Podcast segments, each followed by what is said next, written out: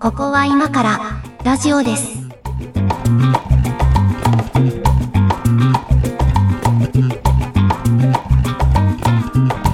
えーここは今からラジオです。お相手は上書きです。猫屋敷です。いやーよろしくお願いします。はい、お願いします。これね、あのー毎回まとめ撮りで収録をしてるんですけどね、あの、うん1本目からだいたいこう、ブーストがかかって長くなる傾向になるんで、ちょっとサクサクいこうって言いながらいつもやってるんですけどね、ならないですね、我々のこのサクサクいけた試しがないですよね。試しがないですよね。なので、まあちょっと今日もいきなりもうトークテーマ行きたいと思うんですけど、はい今日はね、あのーまあ以前から、えー猫屋敷さんはゲーマーだという話は番組でも出てますが、あのーね、上書きにゲームをおすすめしたいみたいな話もあったりしたじゃないですか。うん。うん。で、今日はね実は上書き最近ゲームやってるってよっていう話です。たマジで？こう今までの上書き明らかになったその上書きさんの生態からはいはいして、あのゲームのとの相性が悪すぎるんですよ。ああ、はいはいはい。ゲームあの社会性を失う可能性があはいる、はい、自覚があります。なと思ってて、本当に大丈夫かなと思いつつ、うんえっと、伺いましょうか。あの ーまあ最近やってるゲームの話をね、最後はしたいんですけど、まあちょっとね、はいあの、ゲーム遍歴をちょっと聞いてみたくて、猫屋敷さんに。はいはいはい我々ほら、ほぼ同世代じゃないですか。はい。ほほぼ同世代ですよね。うんえっ、と、まず最初ファミコンですか？ファミコンっすね。最初ファミコンですよね。うん。でうちもファミコンなんですよ。うん。で、えっとね、これ言うと割と驚かれるんですけど、あの、こう、普及版じゃなくて、あの、初期ロットのファミコンで、あの、コントローラーのね、ボタンがね、四角いやつなんですよ。A ボタン、B ボタンが。はいはい、あったね。初期ロットの。そう。で、それがね、なんか、いとこの兄ちゃんかなんかのお下がりだったかな。まあ、なんかでね、もらったやつなんですけど、それがね、最初のゲーム機です、うちは。すごいね。マニアックな品物から入ってきたね。そう、あれね、取っときゃよかったと思って。まあ、それはいいんだけど、あの、えっ、と、そうだな。ファミコンゲームどのあたりやってますか？一番やったのなんですか？ファミコンで一番やったのは多分ファイナルファンタジーかな。ああ、そうなんだ。えっと、ファイナルファンタジーってて3までがファミコンなんですけど。3までファミコンなんですね。えそうー、そうか。だから、やるゲームのジャンルも結構あれですけど、ね、マリオ3とか結構ハマってましたね。やったね。マリオが空飛べるんだみたいなね。うん、うん。なんかたたたぬきマリオ、そうそうそうそう、尻尾がつくとね、空飛べるんですよ。地蔵になれるんだよね。あ、地蔵にもなります。はい。そう懐かしいな。そうやそ。で、えっとね、まあ、自分のゲーム遍歴を少し追いながら、い今、なんか直近まで追いつきたいんですけど、その後大体みんなスーパーファミコンに行くわけですよ。いきますね。うん。で、まあ、あの、一応友達の家とか行ってやってたんですけど、あの、もうこの辺からね、だいぶ、あの、性癖が明らかになっていくんですけど、おあの、まあ、周りがね、そうやってゲーム機買ってもらってるから、うちも欲しいっつって親に頼み込んで買ってもらえることになって、でも、周りみんなスーパーファミコン持ってるわけですよ。当たり前だけど。はいはい。でも友達の家に行きゃもうやることはスーファミ。うん。だから、スーファミうちにもある必要なくね？って思って、でも今ゲーム買ってもらうことになってるから、よし、じゃあ違うのに行こうって思って、あの、メガドライブを買います。出た出た。逆張りしちゃうやつ。16ビットって書いてましたよ。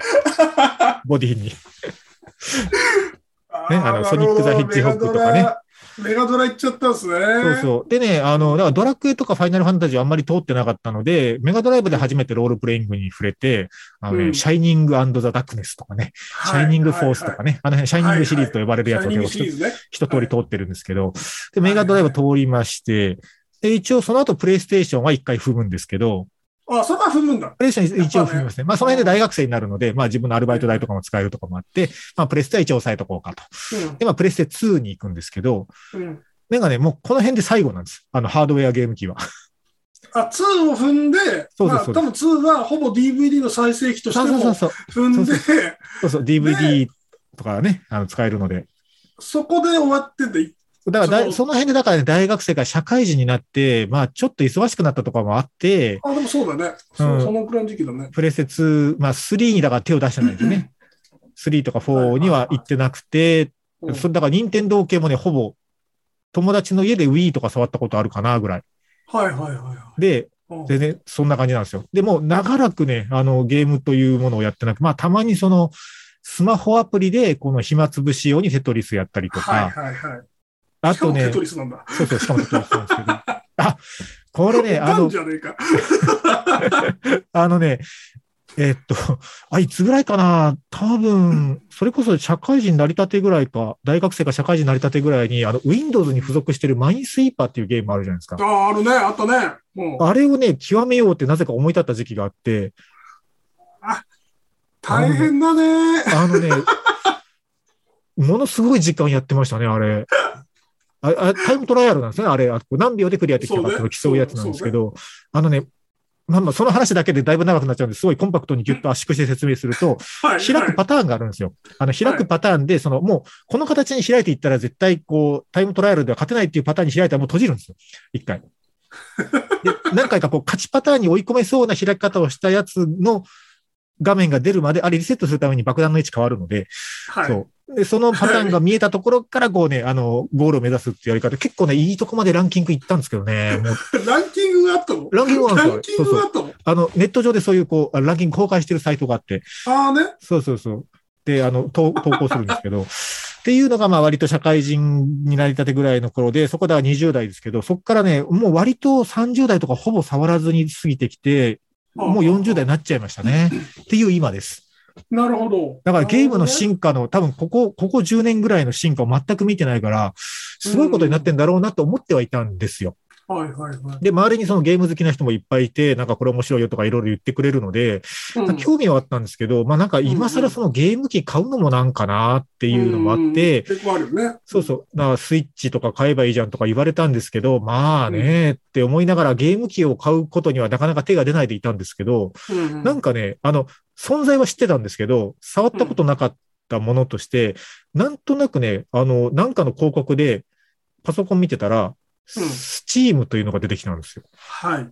はい。で、これってパソコンのゲームのなんか販売するフォーマットかなんかだよね。なんかマーケットプレイスみたいなやつだっけ？と思って、なんかね、一応知っときたいなという、なんか知識欲が先に出て、スチームってどういう仕組みなんだっけと思って調べてみたわけですよ。うん。まあなんかパソコンにそのスチームを入れなさいと。で、そこからこうゲームをダウンロードするんだと。お、これハードいらねえってこと？ってなって。おお、そうね。そうねそうそう。で、しかもなんか無料ゲームとかもあるぞみたいな話になってきて。うん。うん。で、ちょこちょこ見てたわけですよ。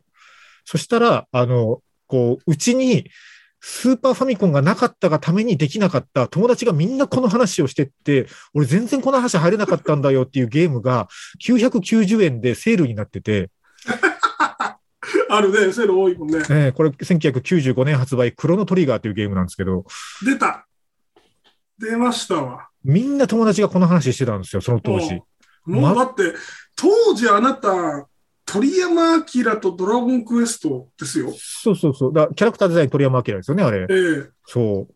で、あ、この絵柄見たことあると思って、で、これ、あなスチームで990円払えばできんの？と思って。まあ、大人ですから、カード決済しますわね。ええほんで入れてみたわけですよ。まあ、なんかね、ちょっとダウンロードしますってピーと落ちてきて。はい。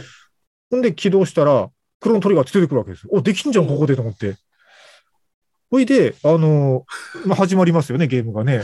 はいそ。したら、え、まずこれどうやって、どうやって動かす、マウスで動かすのってなって、で、なんか説明を見たら、えっと、キーボードの W, A, S, D が十字キーですと。はいは動かしに行くと思いながらこうやって、はい。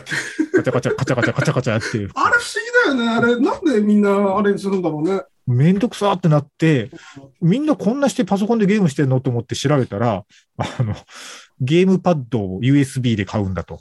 あの、そう挿すんだと。そう。もうすぐ Amazon 開いたよね。おお。はい。ということで、あの、ゲームパッドを買いまして、めちゃくちゃ快適じゃないですか、これ。パソコンでゲームしてんだね、今ね。はい。ということで、今、クロノトリガーで、あの、レベル上げを必死にやってます。っていう話でした。なるほど。で、だってゲーム機ゲーム機買わないといけないと飛ばすとこうなるんだね。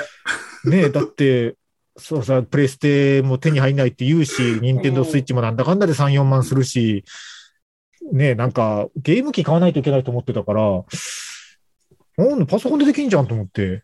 いやね、スチームはね、本当にすごいプラットフォームなんですよ。ああ、ですね。ええええあの、なんだろう。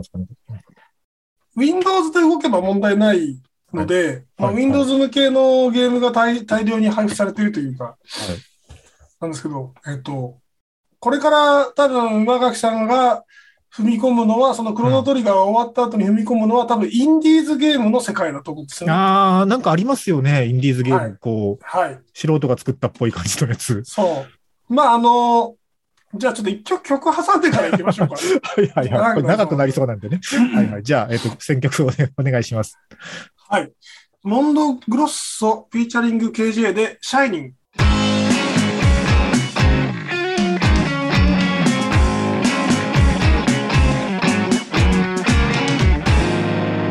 ここは今からラジオです。いや、そうなんですよ。スチームってすごい、すごいなと思って。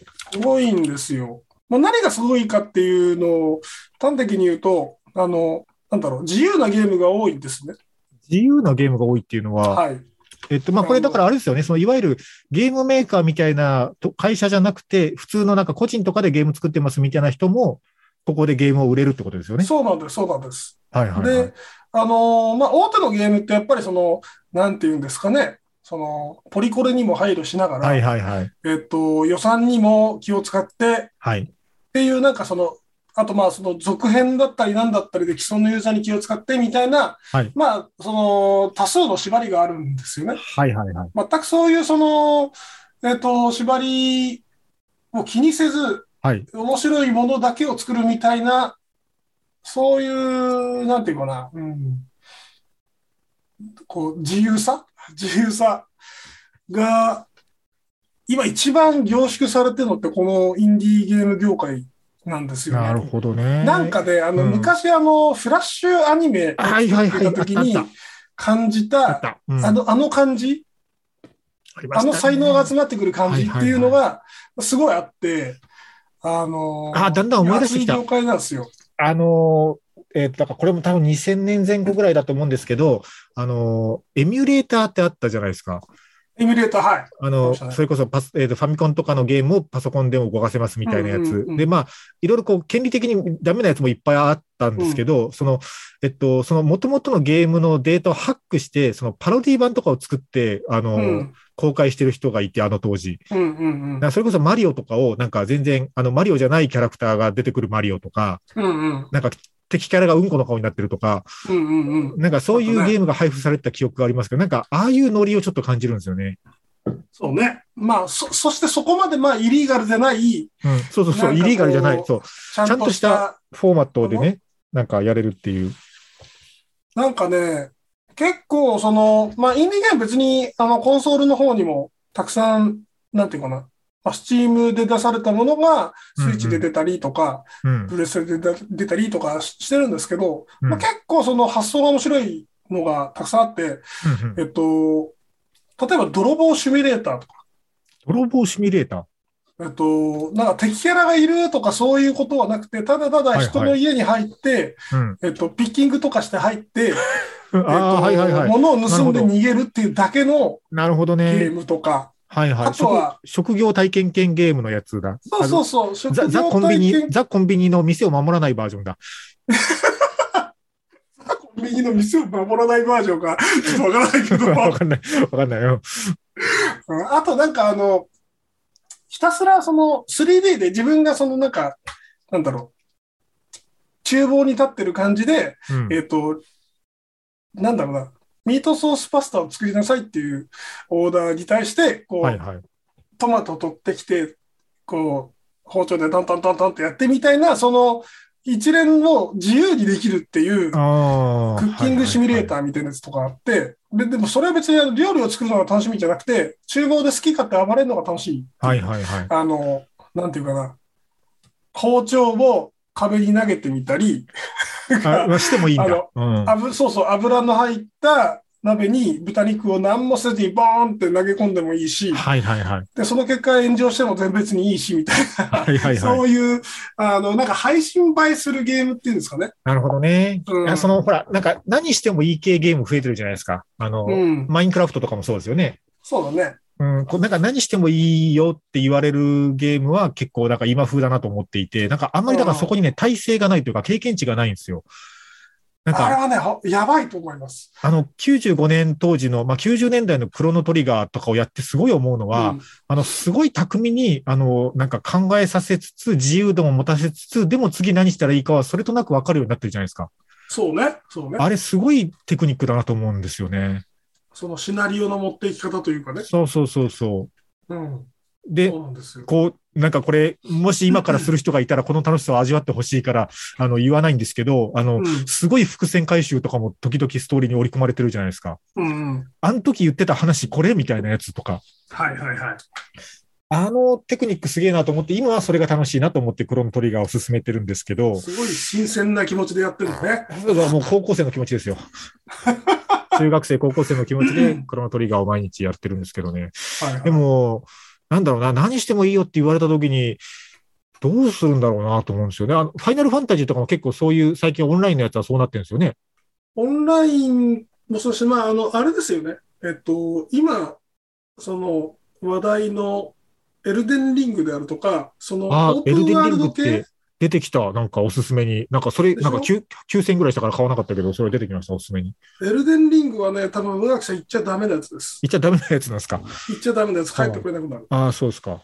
はい。僕はもうすでに半分向こうに足片足を突っ込んでるんですけど、エルデンリングの世界で生きてるんですか？えええええええー、そうなんなんですね。ですけど、うん、なんかそういうオープンワールド系は、なんか、その、いわゆる普通の RPG、クロノトリガーみたいなやつよりも、うんえっ、と、超高度なあストーリーテリングが求められるんですよね。まあ、主人公はどこ行って、どんな順番です好き、どんなことをしても構わないので、えっ、と、それぞれが破綻しないように、ストーリーを組まないといけないっていう。こういうことですよね。なそう条件分岐がめっちゃあるってことですよね。そうそうそう、無限にあるっていう。なので、うん。まあ、そのもっと高度なゲームではあるかな。だからその RPG にみんな飽き飽きてというか、まあそういうのをやり尽くした先に、うんうんあの生まれたジャンルなので、まあそりゃそうだよねという感じなんですけど。あ僕ね、その今まで、あの、まあ、今でもそう思ってるんですけど、結構漫画っていうカルチャーは、すごい総合芸術だと思ってたわけですよ。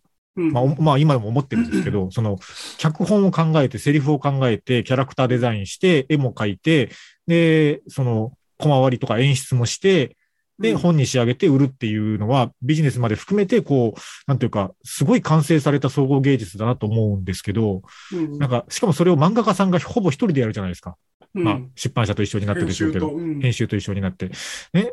だけど、こう、ゲームってその、エルデンリングみたいな規模になると、その、うん多分すごい、こう、いろんなプロフェッショナルが、なんか、そこにこう、チームを組んで、ストーリー考えて、グラフィック作って、プログラムしてっていうことをやってんだなと思うと、こっちはこっちですげえアートだなって思うんですよね。いやーだから総合芸術っていう意味では、やっぱりゲームも入ってくるうんか。なと思うんですよね。そう、サウンドもそうですし、そうね、音楽もそうですよね。クロノトリガーね、ね。音楽もいいんだよね。音楽いいよね、クロノトリガーは。うんそうなんですよ。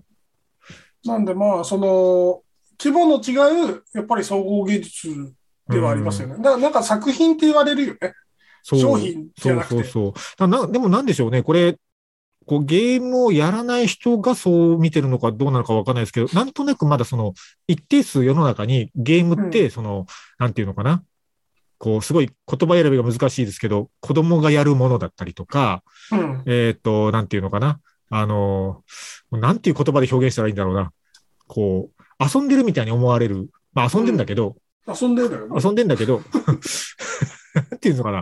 いや、もっと評価されていいなと思うんですよ。今なんか、こう、はいはい。それだけ、こう、アーティストのいろんなスキルがそこに投入されて出来上がった作品だだだったとしたら、作品としてもっと評価されていいのになって思うんですけどね。うんなんか、あの、なんか、昔ジャンプって、はい。あの、サラリーマンが読んでただけですごいあはいはいはい。白眼視されていた時代があったじゃないですか。ありましたね。大人がジャンプ読んでんのみたいな。そう。でもまあ今はそんなこともなくて、うんまあ同じくらいにそのゲームをやるとかっていうのも、うん。その、まあ少なくとも、その携帯使ってのどうのっていうのは、うん。あの、そんなに変なことではないまあ大人やってますからね、みんなね。ですよね。まあうんコンソールは、そのゲーム機を買うっていう、はいはい。えっと、行為が生じるので、多少その抵抗はあると思うんですけど、やっぱりでもそこまでその、子供が買うものではない。子供に買い与えるものではないっていう感じではある。まあ、だってね、我々のその頃のスーパーファミコンとかの価格じゃないもんね、もはや今のゲーム機。まあ、もはやね。確かに。うん。ちょっとした高級家電ですよね。だって、プレステ5は、あなた、ほぼ6万円よ。ちょっとおいそれと学生には無理ですよね。携帯変えちゃうよね。うん。で、まあね、携帯電話とかにも今お金かかるのに、さらにそこに趣味でそれだけお金かけるかっつったら、いや、なんかパソコンでいいじゃんってすげえ思ってるんですよね、今ね。なんか、スチームじゃなくて、ね、コンソールがいるのかなと思うんだけど。まあコンソールでしか出ないゲームっていうのもあるんですよ。はあ、はあはあ、なるほどね。あとねだからその、コンソールの性能じゃないと表現できない表現とかもあるのかな？ある。うんある。し、その、なんだろう、コンソールは、あの、うできない表現があるというか、一定の表現が担保されるんですよ。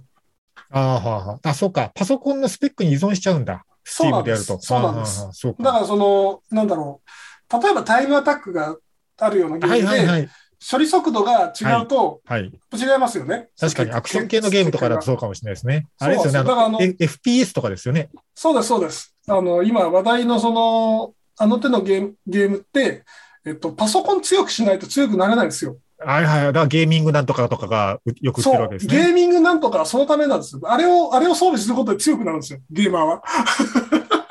だって、あれですもんね。あの、いや、そういうこう、なんか、こう、もう、動体視力が必要なゲームとかもはややらないからいいんですけど、うん。こうそういう FPS とかやってる人の話聞くと、モニターのリフレッシュレートがどうこうっていう話してますもんね。そうそう。そうなんですよ。あ関係あネるのと思うけど関係あるらしいですね。ネット回線。うん、ネット回線とね。ネット回線もそうだし、そううんあの、行きつ行き着くとこまで行くと、あの、瞑想とかするらしいです。どういうことですか？え、な、宗教？試合、試合前に瞑想とかして心を落ち着けて、ああ、そういうこと。そこまで行くらしいですよ。だからもう武術の世界だよね。それはなんかあれですね。でもまあ、ちょっと気持ちわかんなくはないのは、ゲームとは違うの、違うのですが、まあゲームなのかな？あの、スマホアプリでね、みんなの早押しクイズ、ミンハヤっていううん。アプリがあって、あの、うんクイズなんですけど、知ってます？やったことあります？なんか聞いたことあるね。あのね、まあ、たただのクイズなんですよ。ただ、あの、それに、アプリを起動している人同士で対戦ができるようになってて、で、大体同じぐらいのレベルの人とマッチングしてくれるんですよ。アプリ上うんで。でどっかの誰かとマッチングして、1対1対戦と4人対戦と選べるんですけど、うん例えば4人対戦だったら、どっかでそのアプリ起動してる人同士で4人こう、入ってくるわけで、バーッと入ってきて、で、えっと、4人対戦は70点選手なのかな、えなんですけど、えっと、問題がこう文字で出てくるんですよ。第1問つって。で、文字でダラーっとこう出てきて、分かったところで早押しボタンボンと押すと、そこで問題文止まるんだけど、そこからね、あの、入力するんですよ、正解を。で、正解を入力すると、タイピングすんだ。そうそう、タイピングっていうかね、あのー一文字ずつ選択肢が出てきて、まあ何でもいいけど、じゃあ例えば正解がクロノトリガーだったら、えっとはい最初にあの、くっていう文字をが選択肢に出てくるんですよ。はいはい。でもう最初でくじゃない文字選択したらそこでもう間違い。はあ。っていう感じで正しく、正しく押していって正解を押していくみたいな感じになるんですけど、はいはいで、それで、あの、まあ、とにかく早押し券を取らなきゃいけないんですけど、早押し券を取って正解を打って、ポイントを稼いでいって、70点選手で、こう、勝ち抜けていくっていう形で、勝ちポイントを貯めていくと、こう、レベルがだんだん上がっていくわけですよ。はいはい。で、最初 B マイナスランクからスタートなのかな。で、上は A ランク A プラス S、S プラスまであるのかな。あるんですけど、一時これにね、あの、鬼ハマりしてて、このクイズで上に行くことに。鬼ハマりして、この時はね、あのね、まずあの、携帯の、えっ、と、保護フィルムを買い替えたのと、あの、早押しの反応速度大事なので、携帯の保護フィルムを買い替えたのと、えっと、一回こうアプリ起動する前に、あの、クリーナーでスマホの画面をこう、キュッキュッとこう拭いて、拭くのと、あと、これあの、脳の瞬発力なので、あ、この、うん。この話なんか知ってるぞって思った時にはもう誰かに押されてるので、とりあえずこれを、正解を自分の記憶の中から引っ張り出す、もう知らないものはどうせ答えられないので、うん。なんか知ってるぞと思った時に記憶を引っ張り出せる、こう、脳の回転速度がいると思った結果、あの、これは血糖値を上げとく必要があると思って、その、ミンハヤ人のアプリを起動する大体10分前に1回一かけらチョコレートを入れるとかね。なんか、そういう対戦をね、ド一時期やってたのをドーピングしてるじゃん。思い出しましたね。あの S、S プラスランクまで何度かたどり着きましたけどね。マジ？たどり着いたんだけど、これね、なんかね、途中からこうシーズン制が導入されて、一回このシーズン終了で次のシーズンに入りますっていう時にまたね、レベルがリセットされる仕組みになっちゃったんですよ。ああ。でこれでなんかちょっっとね、あの、冷めちゃってもうやめたんですけど。はい。なるほど、なるほど。キープできないと。はい。まあだから、あのーまあ、そういう動体視力系のゲームはあんまり自信ないんですけど、こう、瞑想とかをする気持ちはちょっとわかります。下準備をね。下準備をする気持ちは。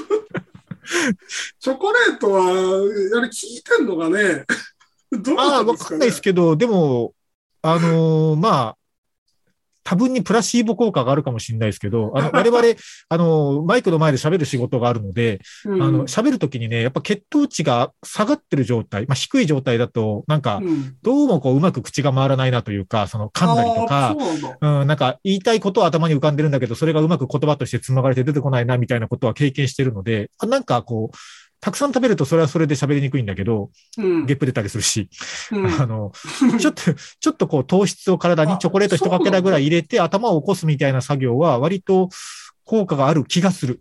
うんはあ、やってみよう、今度。はい気がします。あぜひゲームの前に。あの、ちょっと血糖値上がるまでに、あの、GI 値っていうのがあって、どれぐらいのこうカーブを描いて血糖値が上がるかっていうのがあるので、あの、GI 値の低い血糖値が緩やかに、緩やかに上がるものはちょっと時間を置いてからの方がいい。ガチ勢だった。はい血糖値を急激に上げるのはやっぱり砂糖とかなんですけど、これは血管に負担もかかるので、あのはい本当に、本当に急いでる時にした方がいいですね。ああ、なるほどね。あ何の話でしたっけ？ゲームの話なんですよゲームの話あゲームの話。はいま あ最近クロノトリガーをスチームでやってますっていう。うしかもなんか、あれですよね、スーファミの時代のゲームだから画質悪いのかなと思ったんですけど、全然、全然見れますね。パソコンのモニターでも。まあ、その、録画したものではないのであ、ちょっと、ちょっとこうアップコンバートしてあるんですかね、なんか。と。まあ、ピクセルが、うんその、1ピクセルを4ピクセルで表示すれば、それは、ああ、そういうことか。見えるよねうんうん。あとなんか、多分文字とかはなんか入れ替えてある感じ、すごい綺麗な文字ですよ。あの、なんか会話の文字とかは。あ、フォントとかがちゃんと入ってるってことですね。だからそういうことでしょうね。うんですね。なんかスマホに移植されたファイナルファンタジーとかはいはも、なんかそういう傾向ありますよね。いや、これね、ほら、あの、なんか、いやり込み出すとやり込みたいタイプなのでご存知の通り。うん。うん。あの、今、今普通に進めてるんですけど、うん。一回攻略サイトとか見ずに行ってるわけですよ。はいはいはい。一回ね。攻略サイトってあるのかな？あるの？めちゃめちゃありますよ。あ、あるんだ。いや、ちょっと調べたんですよ。うん。クロノトリガーの攻略サイト死ぬほどありますよ。あ、そうなんだ。そう、レトロゲーなのに。レトロゲーなの。いや、もうなんなんならあの、すべてのモンスターのヒットポイントと、えっと、弱点とかまでまとめたデータベースとかありますよ。ははー。現場所まで書いてあるる。そう。すげえ。あまあ、そんなの駆使してやるのは2周目なので、あの、1周目はとりあえず、あの、何も見ずに進めてるんですけど、そうすると、なんかこう、サブイベントとか仕込まれてるの途中で気づくわけですよ。はいはいはいはい。あの時のこう答えをいいえにしとかないとこのサブイベント発生しなかったパターンのやつだっていうのとかが途中で気づくから、はいその分岐に気づいたらやっぱね、もう2、3周はしますよね、これね。もう入れなくなっちゃったあのお城とかあるから。これあの、強くてニューゲームができるはずなので。あ、強くてニューゲームできますよ。はい。はい。も2周目はもうそれですね。はかどるよね。はかどりますね。ああ、なるほど。た楽しんでるね。えーあの、なんかね、でも、チャートを見るとね、これ、性格出ますよね。ロールプレイングゲームってすごい性格出るなと思うんだけど、うんあの、できるだけレベルが低い状態でボス戦に勝利することを目指すタイプの人いるじゃないですか。ギリギリ勝てるのがいいことみたいな。うんうんうん。あれね、るちょっとあまり理解できないですよ。俺も。こっち側ですか。僕もあの、し周到にゲーム内での準備を整えて、はいはいはい。鑑鑑賞できるところまで持っていって、万全に対策をしていくタイプなんで、はい、おっしゃる通りです。そっちがいいと思います。なんかあのさっき出たエルデンリング、はいはい、はい。まあ、これも RPG なんですよね。で、各所にボスがいるんですけど、うんうんまあ大体推奨レベルみたいなのがなああ、な。くあって、はいなんですけど、えっ、とね、多分ね、オーバー30レベルぐらいでいってるのよ、俺。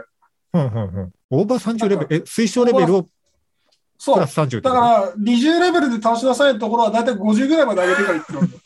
ボコれるでしょ、こんなにレベル差あったら。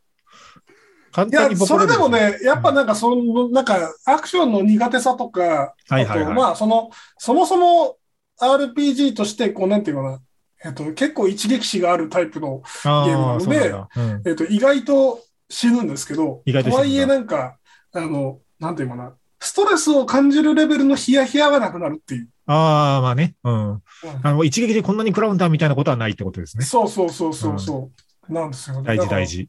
気づいたら、気づいたら110とか、110レベルとかになっていて、まだ中盤なんですけど。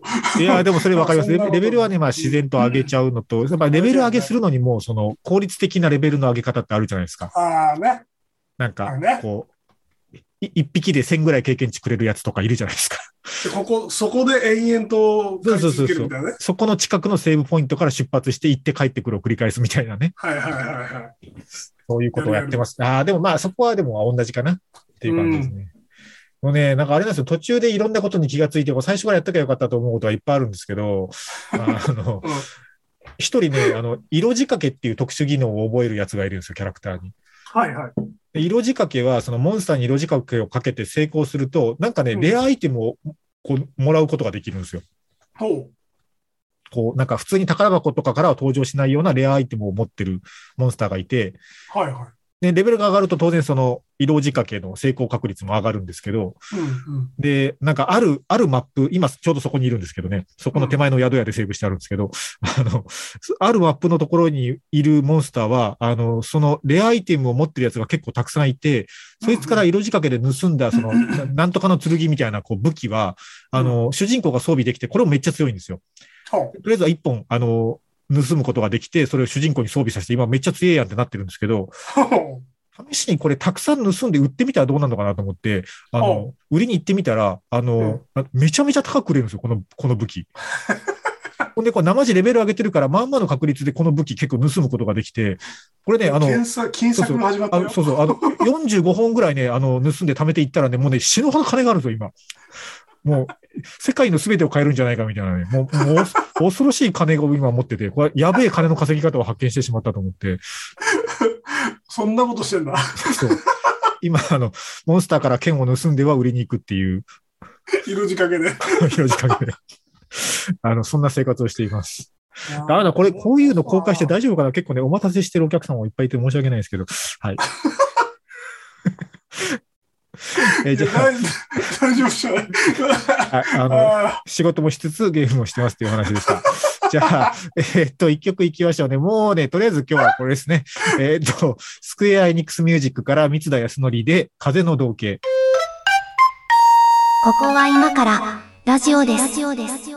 そうゲーム音楽っていう世界もいいっすよね、なんかね。ああ、ゲーム音楽はいいですね。なんでしょうね、うんあのーほら、えっと、普通に音楽として聴く、音楽としてリリースされて聴く音楽とまた違って、あれ、繰り返しずっと聴くじゃないですか、ロールプレイングとかだと。うん。フィールドマップの BGM とか戦闘音楽とかは。うんななんか、ね、こう、聴き方がやっぱだいぶ違いますよね、音普通の音楽とは。そうだね。あとなんかその、やっぱり、えっ、と、ナラティブな音楽になるよね。その、やっぱそ、仲間が死んだとかさ、はいはいはい、はい。世界が滅びたとか、そういうその要素が絡むので、より切なく聞こえたり、そね。そのよりかっこよく聞こえたりするよね。モンハンとかもそうじゃないですか。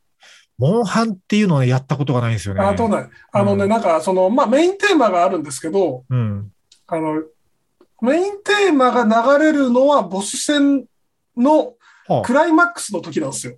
ほうほうほう敵と戦っててメインテーマが流れるっていうのは、うんうんもうその一番熱いところなんですよ。うんうんもうこのアレンジバージョンが流れたら、よっしゃ、こっからやみたいな。ああ、なるほどね そういうなん。かテンションの上がり、変なテンションの上がり方をしたりして、はいはいあの、やっぱ音楽大事なんだなっていう。大事ですね。うん。あゲーム音楽を作るみたいな仕事を知ってたら結構そういうのやりたいとかって思ってたかもなと思いますけどね。うん。そういうのゲーム音楽、まあ特殊ですもんね、ほんで。そう、特殊ですもんね。うんやっぱ聞いて飽きないとかもあるし、その繰り返し聞いても飽きないとかもあるし、まあ、今は結構自由度が高いのかもしれないですけど、それこそあの、初代のドラゴンクエストとかの時は、そもそも同時発音数が決まってたりするので、そうですね。同時に鳴らせる音3つまでの中で作ってくださいとか、音色はこの3種類しかありませんみたいな制限で作ってますもんね。しかも SE と合わせて何、何色そうそうそうそうなので、そうそう。何ビット以内に収めてくださいみたいなね。かなりの特殊技能ですよね、あれは。な、なんかプログラミングできるうん。音楽家の人だよね。あ、そういうことですよね。にな、ならざるを得ないですよね。うん。うん。今は割ともう自由に作れるんですかね、音楽とかって。今は、その、一部を除いては基本音源をどうループするかとかどう再生するかああ、なるほど。で、まあ、総データ容量を節約することは頑張るけど、みたいなことですね。うん、そうそう。うんまあ、ボーカル曲が乗り出してからなんかその傾向が強くなったんですけど、はいはいはい。あの、中の音源で再生してるっていうパターンはそうないんじゃないかな。ああ、なるほど、なるほど。うんそうか。中にある音源を鳴らしてるから同時発音数がファミコンの機械の性能に依存するそうわけですね。そうそうそう。そう、はいはいはい MP3 とかじゃないから。なるほど、なるほど。音源データじゃないってことですね。そうです、そうです。あの、ミディデータってことですね。まあ簡単に言うと。そう、そういうことです。んあの、うん。譜面データが別途収録されていて、その形もまだ、なんかそのデータの制限もあるので、うんうんえっと、なんだろう、このデータをこう読み替えるとうん、音源データになるみたいな、そういうあー表現はいはいはいをしてることもあるんですよね。なるほど、なるほど。うんなんかそういうゲーム制作の裏側とかも面白そうですよね。いやー、なんかそのプログラミングを始めてからそういうのを知ると、うん。なんか変態がいっぱいいたんだなっていう、そ うそうねいう結論に至るっていうね。そうですね。うん。え、今、その一番なんか、こう、業界的に熱いゲームって、なんですか、エルデンリングですか、やっぱりい。や、もう今、エルデンリングでしょうね。そうなんだ。うん、なんかへ、まあ、対策が結構いろいろ出てたんですけど、そのうんうんグランツーリスモとか、ああ、グランツーリスあモ。のレースゲームですよね。レースゲームですね。なんか、結構集中する時期なんですけど、うんまあ今はもうゲーム業界というか、そのメディアは一色じゃないですかね、エルデンリングエ。ルデンリング？へえ。えっと、あ RPG なんですよね。RPG、とアクション RPG ですね。アクション RPG なんだ。うアん。クション RPG っていうのは戦闘がアクションなんですか？戦闘がアクションですね。うん戦闘がアクションで、敵が本気に殺しに来るってうん。いう。敵本当に本気で殺してくる。いや、なんかその、うんなんだろうな、あの、敵の動きがいやらしいんですよ。その、うんうん。敵の攻撃するモーションを見て、なんかその、ローリング回避するボタンを押してかわすみたいなのが、まあ、その、アクションゲーマーとしては染みついてるわけですよ。はいはいはい。なんですけど、えっと、敵の攻撃のモーション、振りかぶったと見せかけてしばらく振り下ろしてこないみたいな、その。なんか、いやらしいでしょ？いやらしい、それ。ディレイがあるとか、そういう、なんか、あと、こういう連続攻撃の中に避けられない、回避不能な攻撃を一発仕込んでくるとか、なるほど。ななんかそういうえぐい攻め方をしてくる。卓球のラリーみたいですね。ああ、そうそうそうそう、なんか大、きく振りかぶってソフトタッチしてくるとか。そう、そう。ずるいんですよ。うん。で、なんかその、なんだろう。ネットで見てすごいうん。共感した感想が、えっ、と、敵だけ楽しそう。ああ、敵楽しそうなんだ。敵だけは楽しそう。なるほどな。なんか、いや、まあ、やってみたいなと思わなくはないんですけど、アクションがね、そんな得意じゃないので、どうかな、楽しめるかなっていうのがあって、なんかね、レベルを上げるとうん。勝てるので、あははなんかそのね、勝てなかった敵に勝てる、勝てたっていうカタルシスが多。分一番のリプレイの動員、動機なんですよね。ね、なんか、あの、結構、どっちかというと、ジャンルとしては、あの、熟考系が好きなんですよ。はいはいはい。あストラテジー系っていうんですかね。はいはい。一応まあ、今ね、まだちょっと触りしかやってないんで、あれなんですけど、クロノトリガーがこういうことかっていうので、スチームの仕組みが分かって、うん一応ね、あの、シビライゼーション6を買いまして、ああ、出た。はい。出ましたね。あの、これもやり込みゲーだという話なので、はい。ちょっと今、はいちまちまちょっとやり始めてみてるんですけど、あれ結構その、なんかそういうアクションとかはなくて、熟考できるじゃないですか、一ターンごとに。そうね。う。うんん。なんか、ああいう系のゲームの方が、まあ自分は向き向いてるかなと思ったりしてるんですけどえ、ね。シブ4って RTS じゃなかったっけ？リアルタイムストラテジーじゃなかったでしたっけ？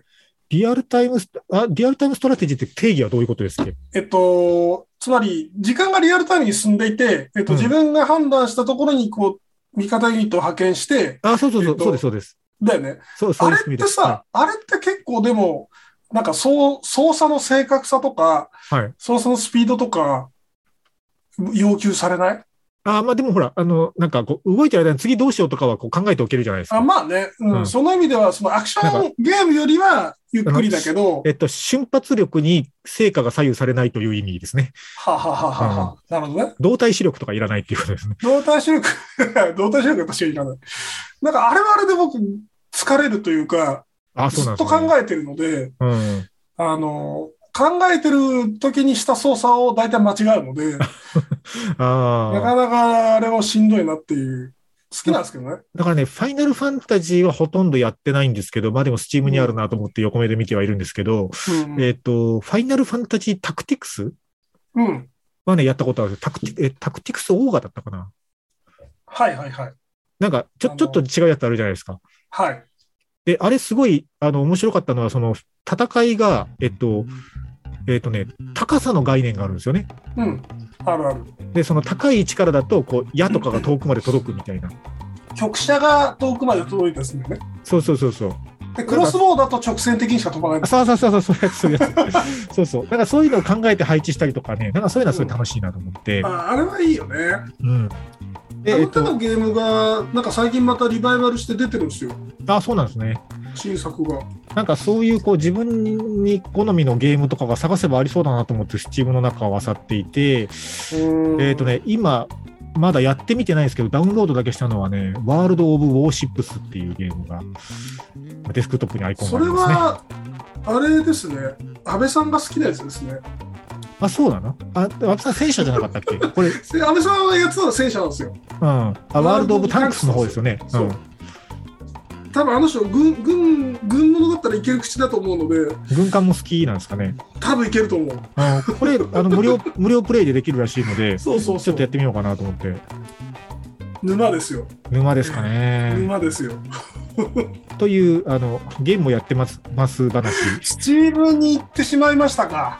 いやーだって、ハードがいるもんねってずっと思ってきたので、これ、あの、パソコンでこうやってゲームできますみたいなのって、もうスチームがほぼ唯一なんですか、いえ、えっ、と、例えば Xbox ゲームパスとか、なんかそのプラットフォームによってははい。できるものを配布してたり、うんうん別にあの、えっ、と、Steam だけじゃなくて、うんえっ、と、別のプラットフォームもあります。もうあるんだ。あります。えー。それぞれやっぱりですけど。できるゲームというか、そこで公開されてるゲームはやっぱちょっとずつ違うんですよね。メジャーなゲームはまあ、大体どこでもっていう感じではありますけど、ううんうん。ーん、まあ、そのマイナーな、インディーなゲームは、基本、やっぱり一番大きいところにで発表するのがいいので、はいはいはい。Steam が一番多いのかなっていう気はします。なるほどね。いやーちょっとまあ、あの、久々にちょっと、あの、うん。ゲーム沼に片足入りかかってるので、なんかね、スチームでこういう面白いゲーム見つけたよみたいなのがあれば、ぜひおすすめをいただきたいと思います。はい。はい。えー、そうだね。あの前回言わなかったね。えっと、この番組聞いてくださってる方で、えー、まあ、よもしよければ、また次も聞いてみようかなと思う方は、フォローボタンをポチッと押していただけると。我々が喜びます。あと、はいえー公式サイトからメッセージも送れるので、メッセージテーマ募集してますし、まあ、何でもいいので、普通のお便りも送っていただければ番組で紹介させていただきます。